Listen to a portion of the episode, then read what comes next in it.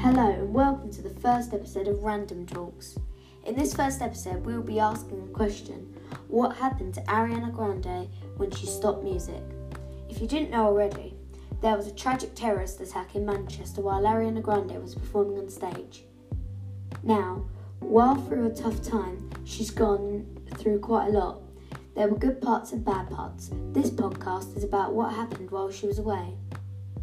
While Ariana was away, she had to get over what happened at Manchester as she couldn't handle it. She had to go to a therapist, and by going to a therapist, it made Ariana Grande's life a lot more easier than expected. There was also a good side to Ariana Grande stopping music.